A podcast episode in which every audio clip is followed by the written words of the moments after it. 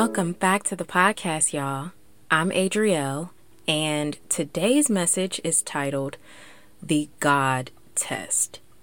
Capital G O D. And yes, y'all already know I'm breaking it down. Because who would I be if I don't break the words down? So, the message is revolving around Genesis chapter 22, verse 2. No, that's not a coincidence. If you have not heard my message on the numbers 2, 22, and 222, please go hear that one after this because we are in the year 22 and the things that I said in that message is what God is doing in us at this moment. And now he has a scripture for us in Genesis chapter 22 verse 2. And this is when God takes Abraham through the God test, is what I like to call it. The G in God stands for go, the O stands for offer, and the D stands for do nothing. And you will see why in a minute. So I'm going to read Genesis chapter 22. I'm going to start at verse 1 and then I'm going to read until about verse hmm I guess verse 12. Yeah, so I'll start at verse 1 and read until verse 12, all right? So it says, Sometime later, God tested Abraham. He said to him, Abraham, here I am, he replied. Then God said, Take your son, your only son, whom you love, Isaac, and go to the region of Moriah. Sacrifice him there as a burnt offering on a mountain I will show you. Early the next morning, Abraham got up and loaded his donkey. He took with him two of his servants and his son Isaac. When he had cut enough wood for the burnt offering, he set out for the place God had told him about. On the third day, Abraham looked up and saw the place in the distance. He said to his servants, Stay here with the donkey while I and the boy go over there. We will worship, and then we will come back to you. Abraham took the wood for the burnt offering and placed it on his son Isaac, and he himself carried the fire and the knife. As the two of them went up together, Isaac spoke up and said to his father Abraham, Father. Yes, my son, Abraham replied. The fire and the wood are here, Isaac said. But where is the lamb for the burnt offering? Abraham answered, God himself will provide the lamb for the burnt offering, my son. And the two of them went on together. When they reached the place God had told him about, Abraham built an altar there and arranged the wood on it. He bound his son Isaac and laid him on the altar, on top of the wood. Then he reached out his hand and took the knife to slay his son. But the angel of the Lord called out to him from heaven, Abraham, Abraham. Here I am, he replied. Do not lay a hand on the boy, he said. Do not do anything to him. Now I know that you fear God, because you have not withheld from me your son, your only son. I guess I'll read to verse 14. Abraham looked up, and there in a thicket he saw a ram caught by its horns. He went over and took the ram and sacrificed it as a burnt offering instead of his son. So Abraham called that place, The Lord will provide. And to this day it is said, On the mountain of the Lord it will be provided. Mm, okay, so if we go back over this story, we can see how the God test comes to be. We can see how G, O, and the letter D is broken up into three different phases. So the first thing God told Abraham was to go, which stands for the G. He said to go to the region of Moriah. And then he told him to offer. He said, Sacrifice there as a burnt offering on a mountain I will show you. And then, right before he's getting ready to lay a hand on his son, Isaac, the Lord stops him and says, Do not lay a hand on the boy. Do not do anything to him. So he's telling him to do nothing.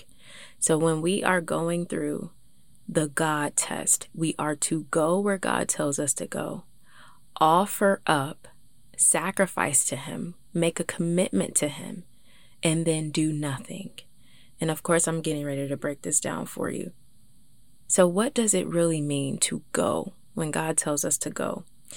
It means to start walking. How do you walk? You walk blamelessly before the Lord. That's why in the Bible you always hear God saying, Walk blamelessly before me, walk cautiously before me. So when He's saying go, He's saying, Come on, walk with me and allow your walk to be candid. What does it mean to have a blameless walk with the Lord? It means to be transparent with Him. Don't hold anything back from Him. Let everything out in the open because you can trust Him. What does it mean to have a candid walk with the Lord? It means you need to be truthful and sincere. That's the definition of candid to be truthful and sincere. But it also means to be ready even when you're off guard. So if you ever hear the words taking a candid photo. What does a candid photo mean? It means an off guard photo. It's something where you're not posing for it. That's how we're supposed to be with the Lord. We're supposed to be in His purity, in His goodwill, even when we're caught off guard.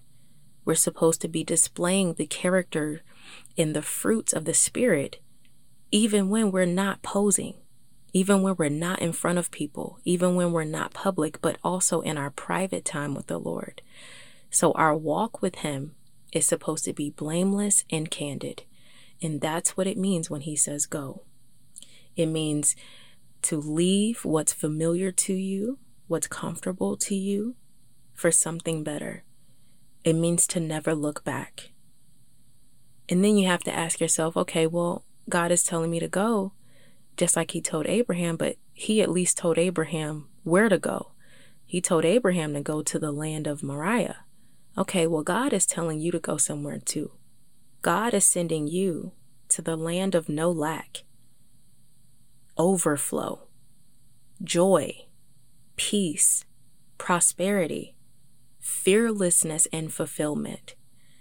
He's sending you to the land of, I am enough to the place of, Well done, my good and faithful servant, to the mindset of, What will bring God the most glory, to the heart posture of, I genuinely love the Lord.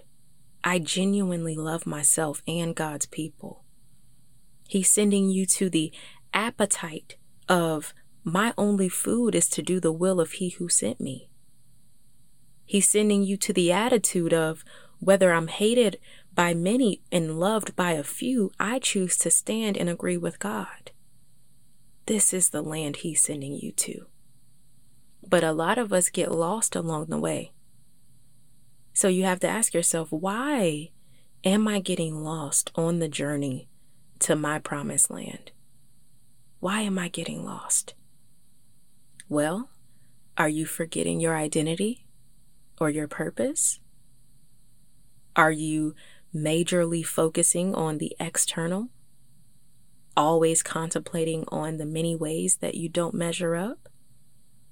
Are you trying to navigate this vehicle all by yourself, or at least mostly on your own, without using your GPS, your godly positioning system? That's a little freebie that's actually in my book, and I just put that in there for y'all. Y'all welcome. Are you trying to navigate this this journey without your GPS? He's the one who positions you.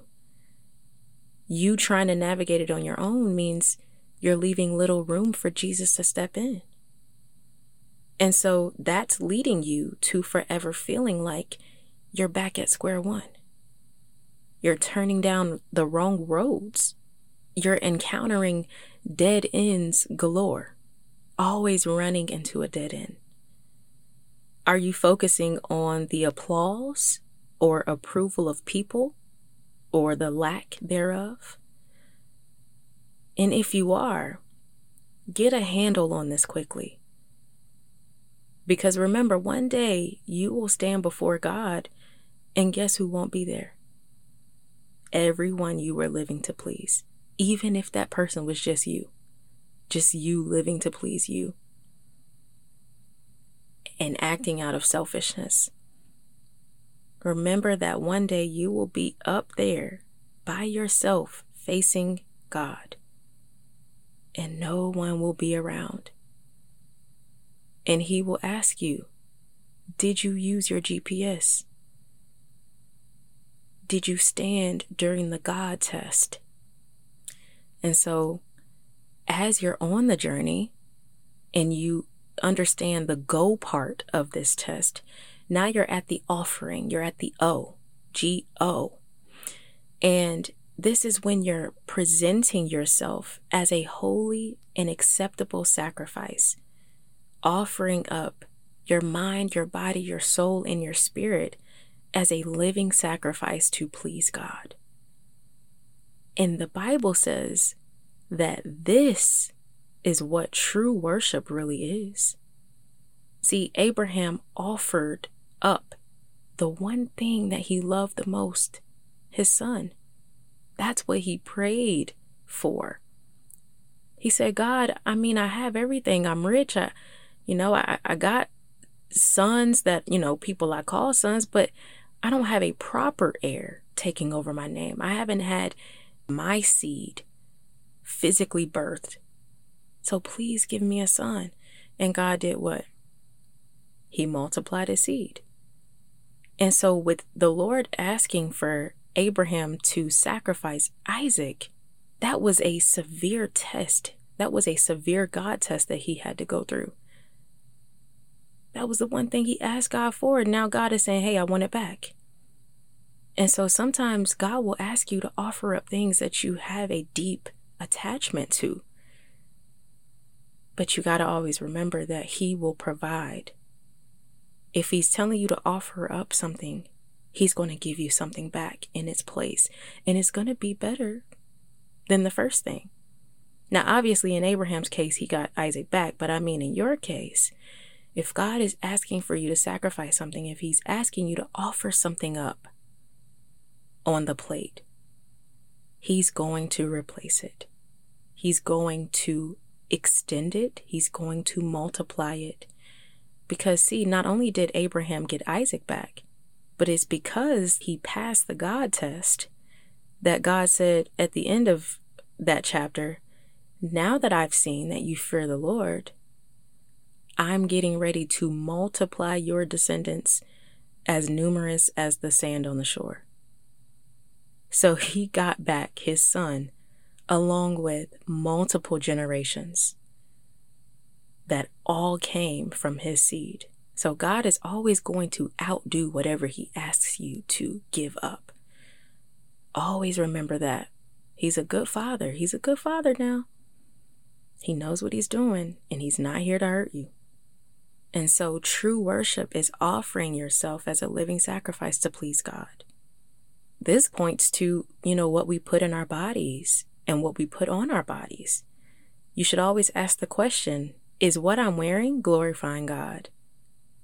is what I'm eating or taking in, you know, whether or not that's drugs or any type of substances, is this glorifying God? And if it's not, do away with it because it's not true worship. Offer it up so God can do away with that and give you something better. And you also need to be cautious of what your sexual relations involve. Be cautious of who you sleeping with Everybody has a spirit attached to them. Not every spirit is good. Be cautious because once you sleep with somebody, y'all are yoked. And if that spirit doesn't align with your spirit, chances are your spirit is going to be at risk. So be mindful of that when it comes to sexual relations as well. And in this moment of offering, also know that the opposite of offer is withdrawal or refusal. You refusing to serve God, but offering yourself up to, to another master instead. And the Bible says we can't serve two masters. You're going to hate one and love the other. And so if you're refusing to offer up to God, that means you're offering yourself up to something else. And this could be a thing or a person. And what's so cool about this is that the opposite of offer is withdrawal or refusal or withholding. And that's in the dictionary. But that goes right back to the Bible scripture that we just read. The Lord says, Because you have done this, and you have not withheld your son, I will surely bless you. And so God is even showing us what the opposite of offering is. When we don't offer up what God is asking us to offer up, that means we're withholding it.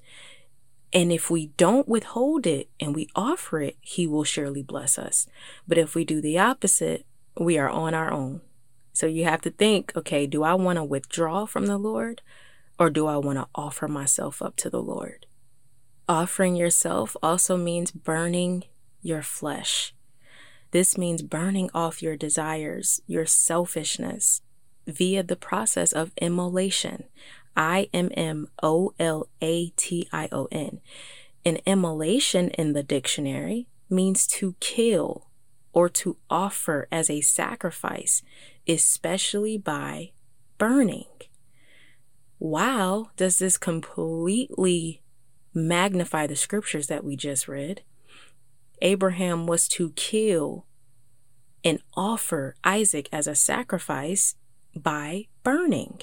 And so we have some Isaacs in our life that God is asking us to offer as a sacrifice by burning. This means being tried in the fire as if we were silver, tried and refined. And silver is held in the middle of the fire where the flames are the hottest as to burn away all the impurities. So God is asking us, can He help us burn away the impurities through this God test? See, God holds us in such a hot spot so that He can refine us. It hurts, it sucks, but we're being refined. And there is this story of a woman who was sitting and watching a silversmith refine silver one day. And as she watched him, she had questions about the refining process, like we all would. And she said, Do you really have to sit there the entire time that the silver is being refined? And he spoke to her and he said, Yeah, but not only do I have to sit here the whole time, but I have to keep my eyes on it the entire time it's in the fire. Because if the silver is left a moment too long in the flames, it would be destroyed. My God. God is the silversmith of our lives. He is the giver of the God test, and He's watching us in the fire, but He has a close eye on us and He's not going to let us be destroyed. He's going to take us out right at the perfect time. That's why Abraham was getting ready to lay a hand on Isaac. And God was watching the entire time. And at the right time, like right before Abraham was coming down on his son, the Lord stopped him and said, Abraham, Abraham. He yelled his name twice, and there's exclamation points. He yelled because Abraham was that close to sacrificing Isaac. And so he was watching Abraham in the fire. He had a close watch on him. And at the right time, he stopped him because he had been refined. And so, going back to the story, so the woman sat there in silence after he had told her this. And she was just sitting there. then she was like, well, how do you know when the silver is fully refined? The man smiled and said to her, Oh, that's easy. When I see my image in it. Come on. Come on. Oh, that's easy when I can see my image in it.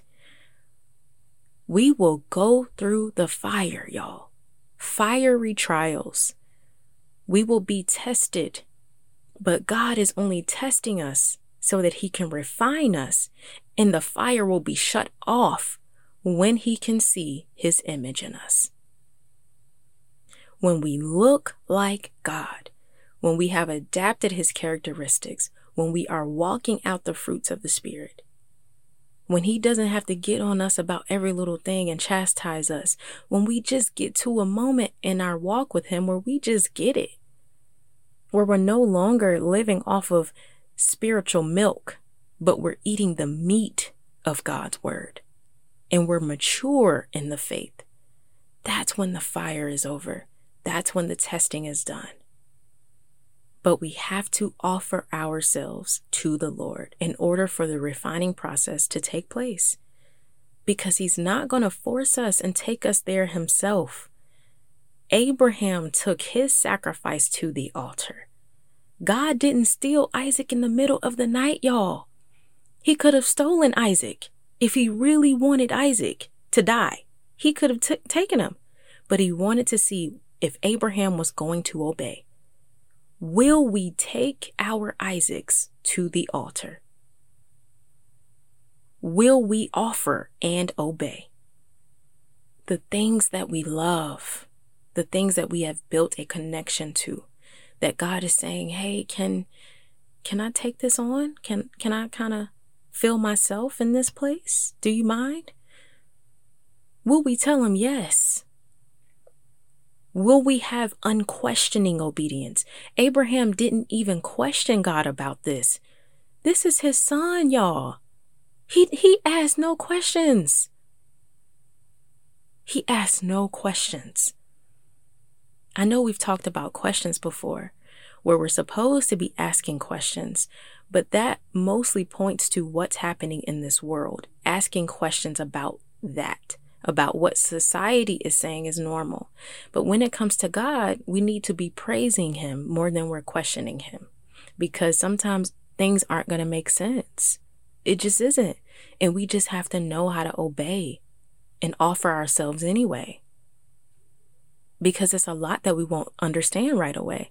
That's why Jesus says, you know, right now you don't understand, but soon you will. Right now, y'all don't understand, but soon you will. And so you can't really ask too many questions because even if God gave you the answers, you may not be in a place to be able to receive whatever He tells you. And that's why the refining process has to step in. 1 Peter 1 and 6 through 8 tells us, You have been grieved by various trials, so the genuineness of your faith, which is more precious than gold, though it is tested by fire, will praise, honor, and glorify Christ, whom you have not seen, but you love nevertheless. And so, verse 9 tells us that we'll know when we've reached the end game of our faith, when we can survive the fiery trials through praise and worship.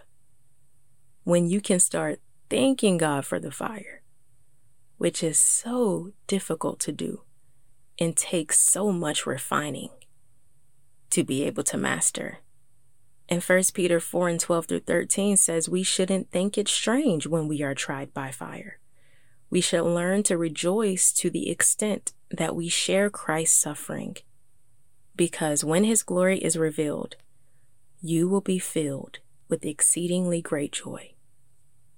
So then you're probably thinking, well, how in the world am I supposed to rejoice in the surroundings of fiery trials, Adriel? Like, what sense does that even make?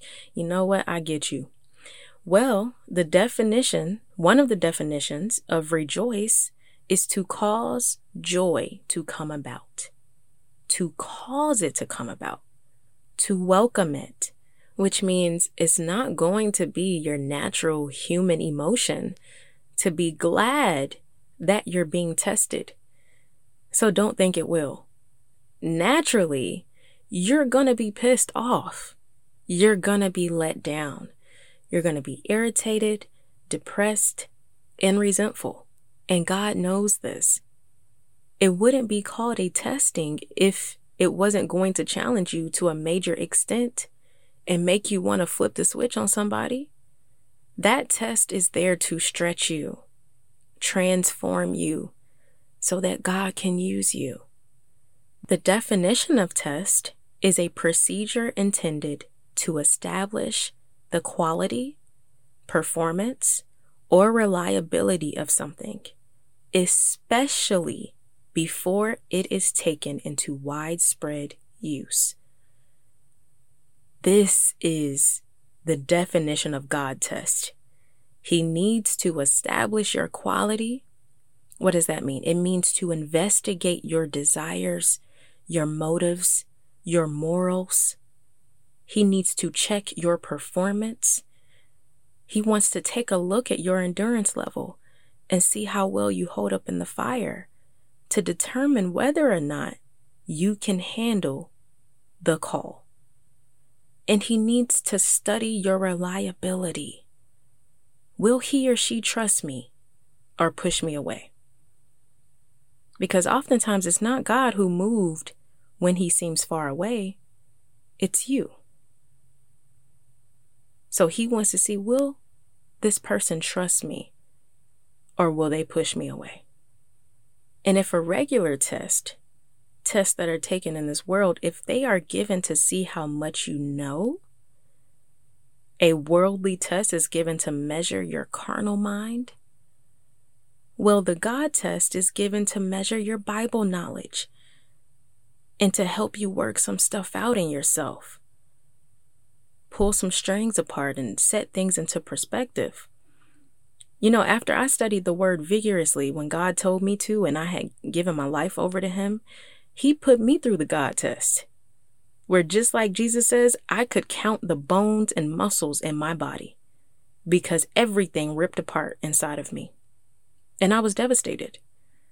I mean, y'all, there was a clear, open space, a thick line of just space going from the top of my abdomen to the bottom of my pelvis because the pelvis had split, the abdomen had split. There were things on the inside of me that he had to work out on a deeper level. And initially, I wasn't going to dare praise God. I wasn't about to sit here and glory in my suffering. Like what? What he think this was? You know what I'm saying? I was like, Lord, this ain't it. This this ain't it. There has to be another way. but it's because my heart was broken. But I'm telling you, that is what I needed. And not only has He healed my broken heart, but I feel closer to Jesus than ever before. I can now understand a little bit of the pain He could have possibly suffered from at the crucifixion. Because when I tell you my feet and legs were so swollen every single day and night, where Jace was just compressing every blood vessel and nerve. And my husband would have to massage my feet and my legs on a nightly basis so that I could at least try to get some sleep, like a little bit of sleep. And you know, I had to sleep sitting up, which was horrendous, but he needed to get some of that fluid out of my lower extremities so I can get a little bit more sleep. And I'm telling you, it was as if someone was stabbing me with nails as he massaged the fluid buildup away because it hurt that badly. And this went on for about 10 months straight, or even a little bit longer than that, because even after birth, I suffered with the swelling and the broken bones and muscles. And when I tell you the only thing that got me through was thinking about how my Savior's experience at the crucifixion was, and I would say out loud, Jesus went through worse. Jesus went through worse. If he did it, I can do it. If he did it, I can do it. I was saying that the entire time. The excruciating showers that I had to take in baths, the excruciating walking from back and forth to the bathroom. I mean, everything was excruciating. And the only thing that was getting me through was thinking about how much more pain Jesus suffered from than I'm suffering from at this moment. And it brought me closer to him because I kept thinking like, man, I can I can do this because he's with me and he went through worse. I'm telling y'all that is what kept me stable cuz I was getting ready to lose it. I was getting ready to lose it, y'all. No lie. being in constant pain like that every day? Can you imagine? Excruciating pain that you can't even explain? Mm-mm. You have to look for supernatural encouragement. And Jesus was that for me. And even though I was still mad about it, I was still mad. Even though I was mad, I was able to grab some purpose from it. Sharing in the suffering with Christ meant that I would soon share in his glory and in that joy. And now, when I look back on that experience, I think about how strong I am and how God never left my side. Because I'm 1000% certain that no one else could have went through what I went through.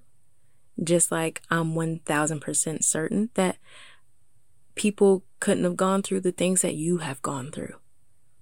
We are all given our own personal trials that others aren't going to understand. They are unique God tests given to his people. Okay, and so the last part of the God test is the D, the do nothing. God tells Abraham not to lay a hand on the boy. I got this. Do nothing. And so Philippians 2 and 3 says, Do nothing out of selfish ambition or vain conceit. See, sometimes we can become so self absorbed in the middle of a God test that we forget it's not all about us. It's not all about making life feel good for us. God's job description is not to make us feel good every second. And it's not to baby us, it's for Him to be God. That's it. And as God, He has every right to test His people for our good and His glory, so that He can preserve us as we persevere. He will preserve us as we persevere. Write that down. That's so good. and a key portion of the God test is resting, knowing that God has everything under control. Because one thing Abraham said to his people that he brought up to the land of Moriah with the son when he was getting ready to sacrifice Isaac, he told them, Y'all stay here. Me and the boy is getting ready to go worship and we'll be back. That's a key scripture. God just told him to sacrifice Isaac. Isaac was going to be dead. So why would Abraham say, Me and the boy will be back? It's because he knew that God had everything under control. And that's why he was able to rest. He did nothing because he knew God would provide. So you have to know that God will provide, and your only job sometimes is to rest in that.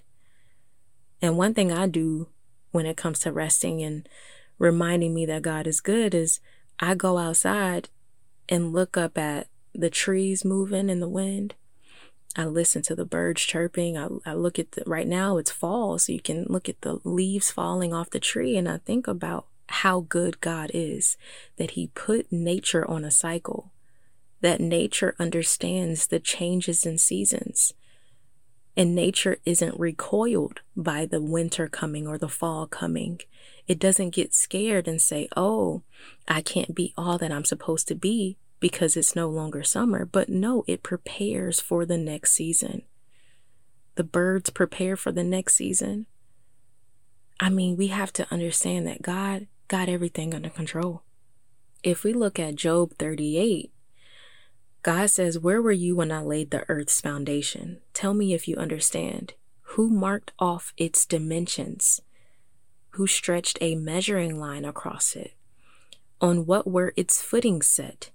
Who laid its cornerstone? Who shut up the sea behind the doors when it burst forth from the womb? When I made the clouds its garment and wrapped it in thick darkness, when I fixed limits for it and set its doors and bars in place, the earth takes shape like clay under a seal. Its features stand out like those of a garment. And so we have to think about this that that's all science that God is talking about right there. He did specifically set limits for every single thing. And I talked a bit about this in my book, The Activated Word. But you got to understand God is the God of science. And if He's the God of science, as vast and impressive science is, if you actually sit there and just look up some scientific things, that will show you that if God can do all of that, He knows how to put you through a God test and you come out all right. He knows exactly how much refining that you need before you look like Him, before you truly look like Him.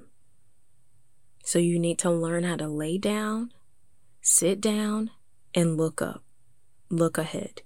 Never look back. I have a tattoo on my chest that says never look back that I got when I was 18. And I have not lived out the meaning of that tattoo until this season of my life. You know, so um I know what God means when he's saying don't look back. If you're gonna look back, just look back over all the times I've brought you through. But don't look back and be so sentimental about the past to the point where you're like, man, I wish things were as good as they were in the past. No, think about what God is doing right now. Praise Him for what's happening, praise Him for what's getting ready to happen. And Jesus promises us that as we seek to glorify God, our needs will be met. I mean, just what if praise and worship and rest were the only things that we've failed to do in fiery trials, but yet they were the answer key to the God test? What if those three things were the only answer to the test? But we're failing to do so. We're failing to praise. We're failing to worship. We're, we're failing to offer up everything to God and let Him do something with it. Praise, worship, rest. Go, offer, do nothing. It's the exact same thing. So you have to start learning how to vomit God's word in your in the middle of your test.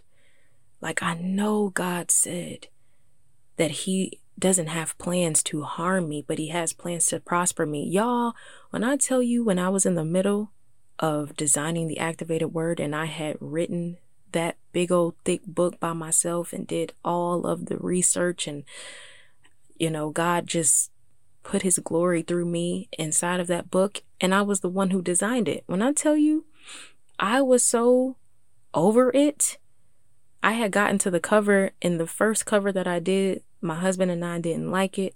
The second one I did, we didn't like it. And I'm like, God, I can't do this. I need help. I can't do this. My my baby son was home with me and he was vomiting. His stomach was hurting. He was in pain. He was crying. He was huge because he had a stomach issue. And I'm sitting here trying to do all of this by myself, do the book, design the book, write the book, and take care of the baby. And I had gotten to a point where I'm like, and y'all, I had tried every single formula on the market for my baby, and nothing was working. Every single thing was hurting his stomach. I even tried plant based milk from every single company. We tried goat milk, we tried my milk, nothing was working. His stomach was still in pain medicines weren't working, nothing. He just, it was a stage that he had to get through. And I had to deal with him being in pain, which crushed my heart. And that meant I was over my head in anguish. And I just cried out to God one day as he had, you know, I did everything I could to prevent him from throwing up. And then he threw up again. And I'm like, oh my gosh, Lord I know you don't have plans to harm me, but to prosper me, plans to give me hope and a future. Help me with this cover. Help me with my son. And when I say that very night, I did the cover over and I started simple. He told me, he says, simple sells. And I started simple with just the words. And then I took that simplicity and I just overlaid the letters. I overlaid each letter of the word activated. And then I put a nice fire on the top of the book. And that was it. That was the one. And I'm telling you, God will always come through. And of course, my baby has gotten past the whole stomach issue and he's doing fine now. And God is just good, y'all. God is good. I, I, um, I can't lie on him. He knows what he's doing. He knows what He is doing. If we would just go when He tells us to go, if we would just offer and if we would just rest, do nothing.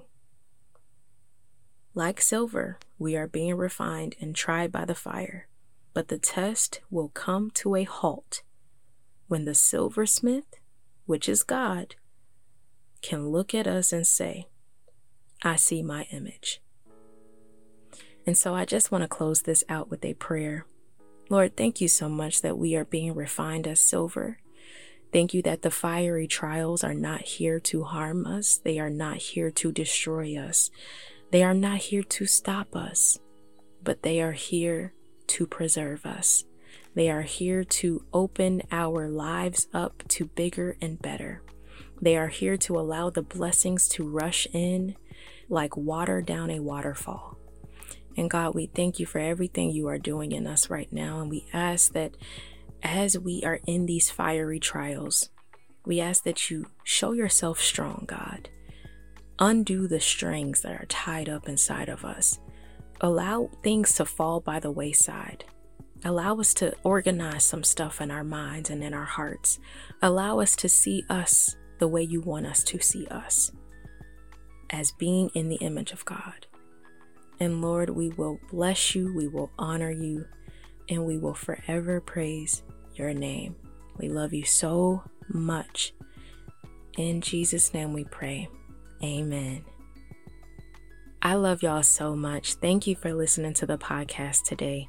And if you found this helpful, please do not hesitate to leave a review on the Apple platform. The link is in the description of this title. And if you don't have an Apple phone, then please rate the podcast on the home screen.